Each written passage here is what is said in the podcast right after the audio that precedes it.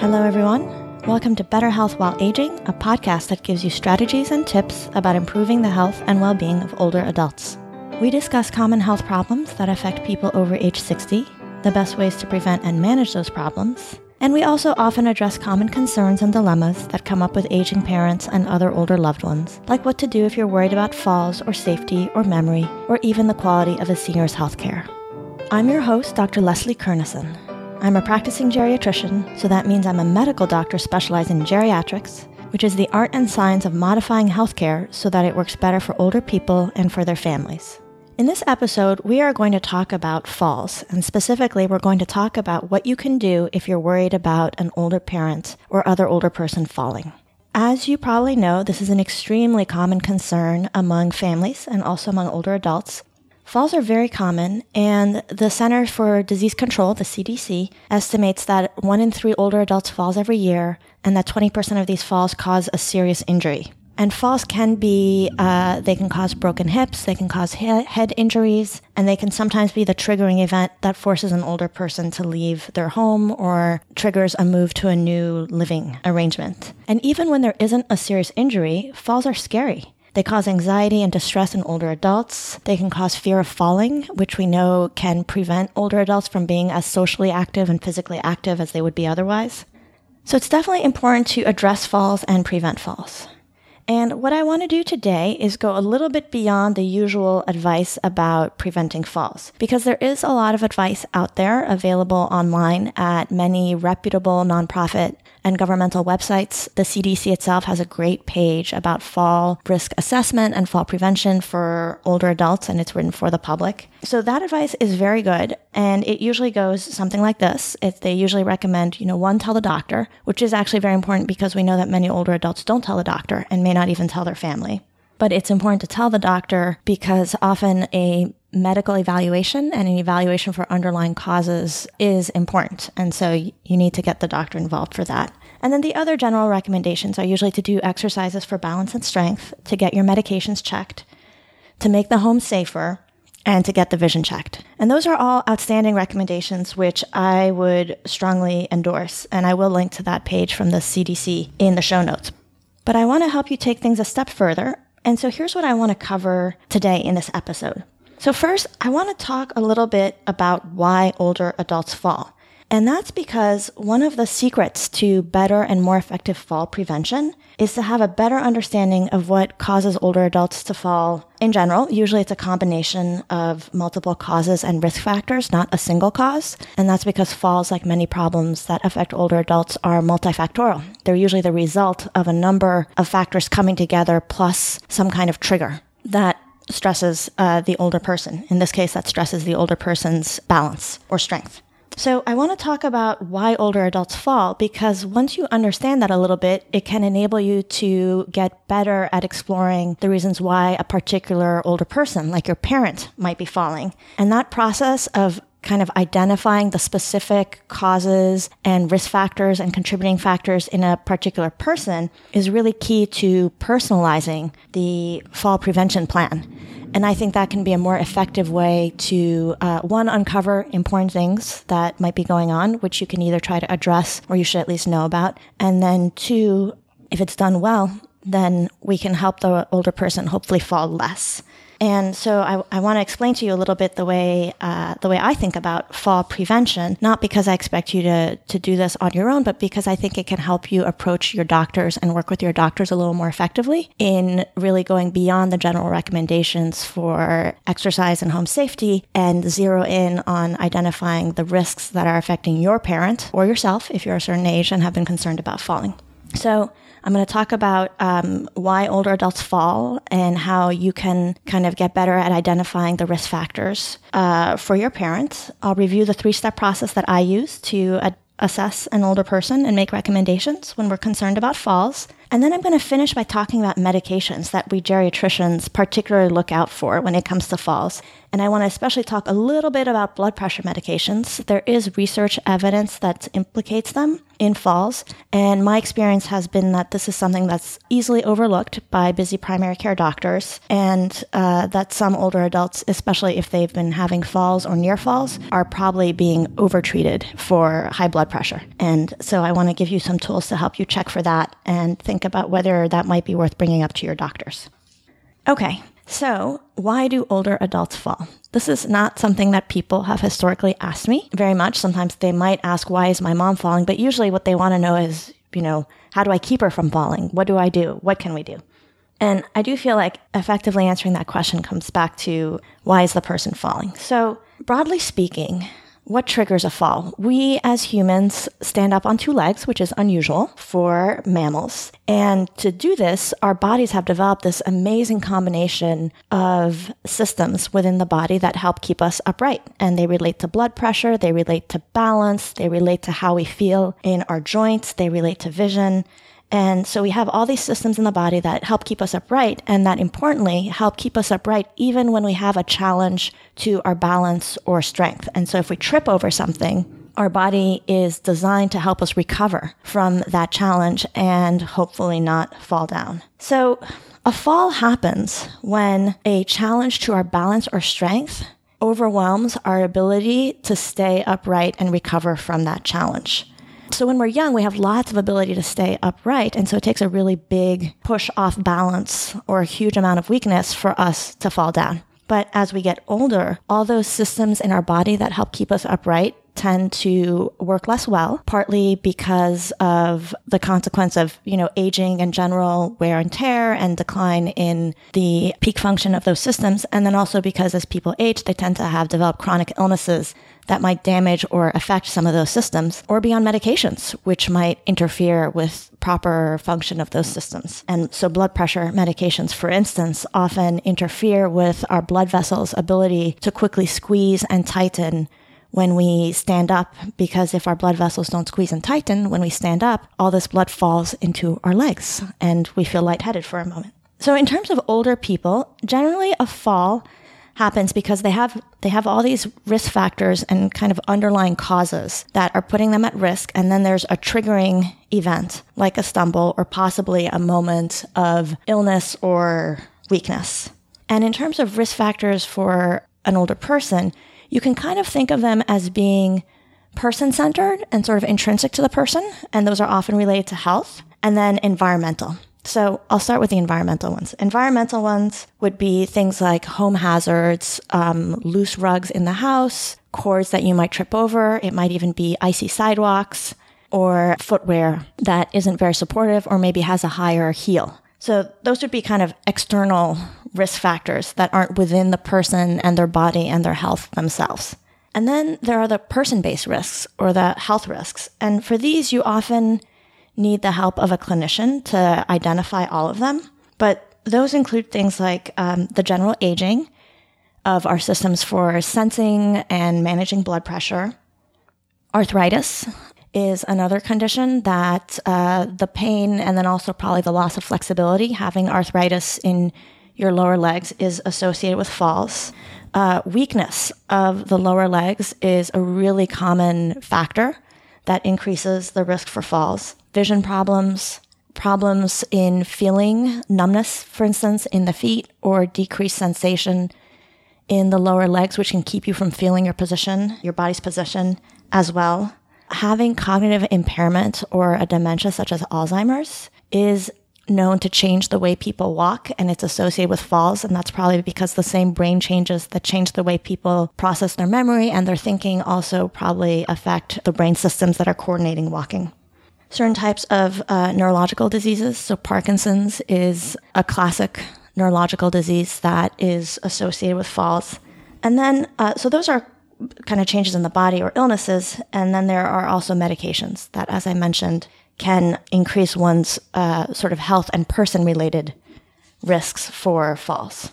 So, let me now take you through kind of three steps that I use um, when a family tells me they're concerned about falls or if an older person has been falling. So basically, here's what I do. First, I evaluate the person and I try to identify for myself and for the family to the extent they want to talk about it. I try to identify all the risk factors and underlying causes that are involved. I also ask about uh, how the falls happened because there you're identifying not just the sort of person based risks and the risks in the home, but you also want to find out what are the triggers because that again is another way to reduce falls is to think about is there a trigger? Like, is it a dog that's pulling the person over when they walk them and that's creating that trigger? Or is it a moment of low blood sugar? If it's a person with diabetes who's taking um, medication. So I sort of consider the person's health and try to identify all those risk factors. And then I also ask about falls and near falls because I want to identify the triggers. And then once we have that list of considerations, then we can look at it and ask ourselves, well, which of these could we modify or change or reduce? Because not everything is going to be modifiable. So if a person has a change in the way they walk because of Alzheimer's, we can often help people with Alzheimer's think better, but we can't truly reverse the illness. But there might be other things that we can modify or improve, like strength and balance and flexibility. And that's why exercise is such a great recommendation to help older people reduce their fall risk. And we might also be able to modify medications. If we think that medications are creating moments of risk or otherwise diminishing the person's ability to recover from a fall. So, step one is to evaluate and list the risk factors that are contributing to falls and the triggers. Step two is to zero in on which ones we think we can modify and reduce or change or eliminate. And then step three is to implement some practical strategies to address those risk factors or triggers that we think are modifiable or could be avoided. So now let's talk about um, an example that might illustrate this approach.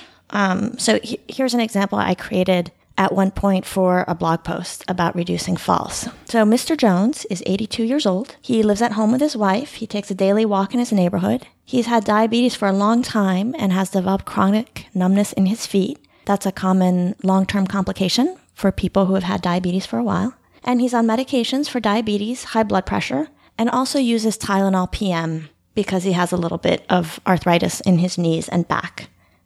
His daughter, Wendy, subscribes to a newsletter about better health for aging parents, and she recently read the CDC fact sheet on how important fall prevention is, and she would like to keep her father from falling. So, what should Wendy do? So, as I mentioned earlier, the usual recommendations to lower fall risk would be a good place to start. So, she would encourage her father to remain physically active. She might even want to encourage him to sign up for an a program that specifically builds up strength and balance and flexibility, like certain forms of yoga or Tai Chi, or an exercise program specifically for older adults. And she would take a closer look at the house and try to remove common trip hazards, make sure there aren't any loose rugs, make sure the sidewalk doesn't get too icy. And she might also encourage her father to get his vision checked or make sure that uh, it's been checked recently. Usually it's checked regularly in people with diabetes. But if she wants to personalize the fall prevention plan a little bit more, then she could also ask the doctor to help her make a list of Mr. Jones's person-based risk factors.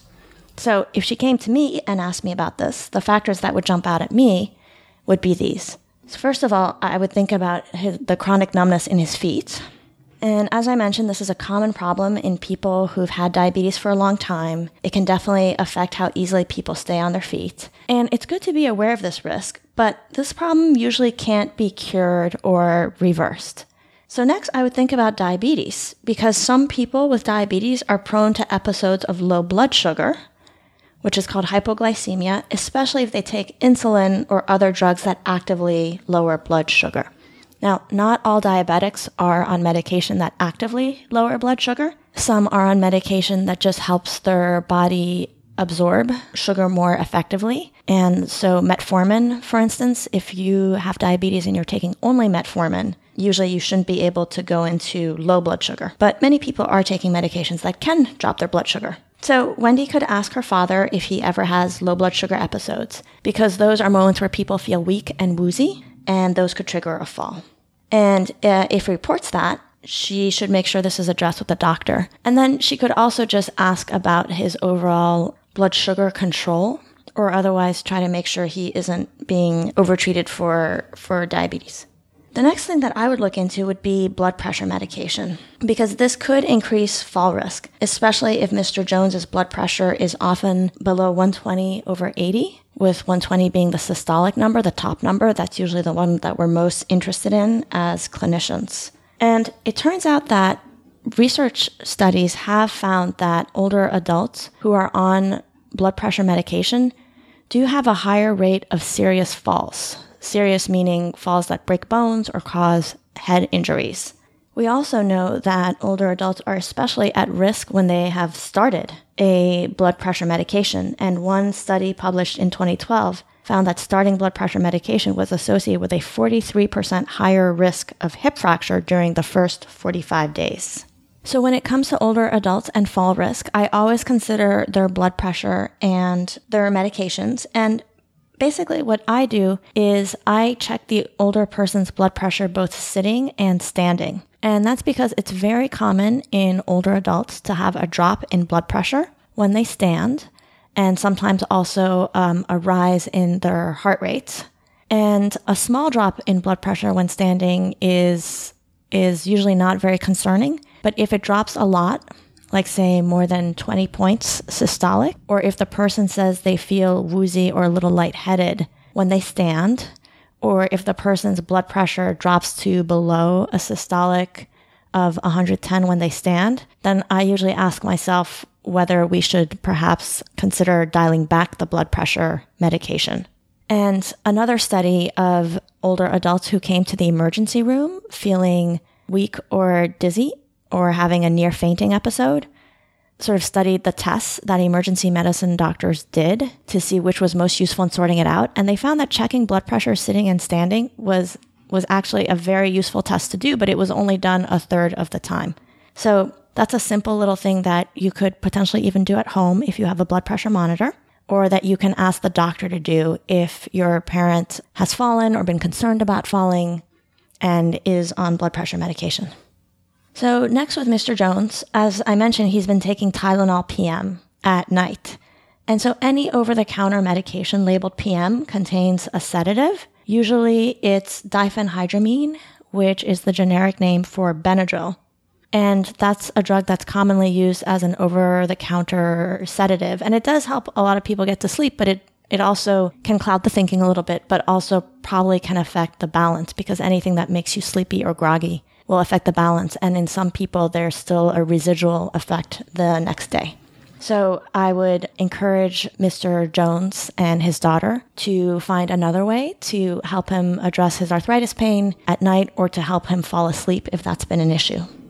So hopefully through that example, you can see how along with the usual recommendations for fall prevention, which is exercise, um, especially strength and balance exercises, home safety modification, checking the vision, talking to the doctor, how in doing that, we've sort of identified some particular risk factors that are relevant to Mr. Jones, and now we can work on a plan to address those specifically. So, now in the last part of the episode, I'm going to talk a little bit more about medications. Now, it is a very common recommendation to older adults and their families that if they're concerned about falls, they should discuss medications with their provider. But usually we don't give people a lot of details on which medications to ask their provider about. And providers are often also kind of busy. So I'm just going to tell you a little bit more about the particular medications that I look out for. We've already touched on a few of them to give you some ideas about what might be worth bringing up to the doctor. As geriatricians, we look at medications and reduce them, usually reduce them quite a lot. That's because it's one of the most modifiable factors for fall risk, whereas helping people exercise and build up their strength is very important, but takes more time. And it's important to keep in mind with medications that presumably they've been prescribed for a good reason, but you always want to double check because studies have found that many older adults are on medications that are potentially inappropriate, medications that have been left there for a while or that were prescribed for a symptom that is either still not being adequately treated or is no longer relevant. But even presuming that the medication was prescribed for a good reason, most medications involve a trade off.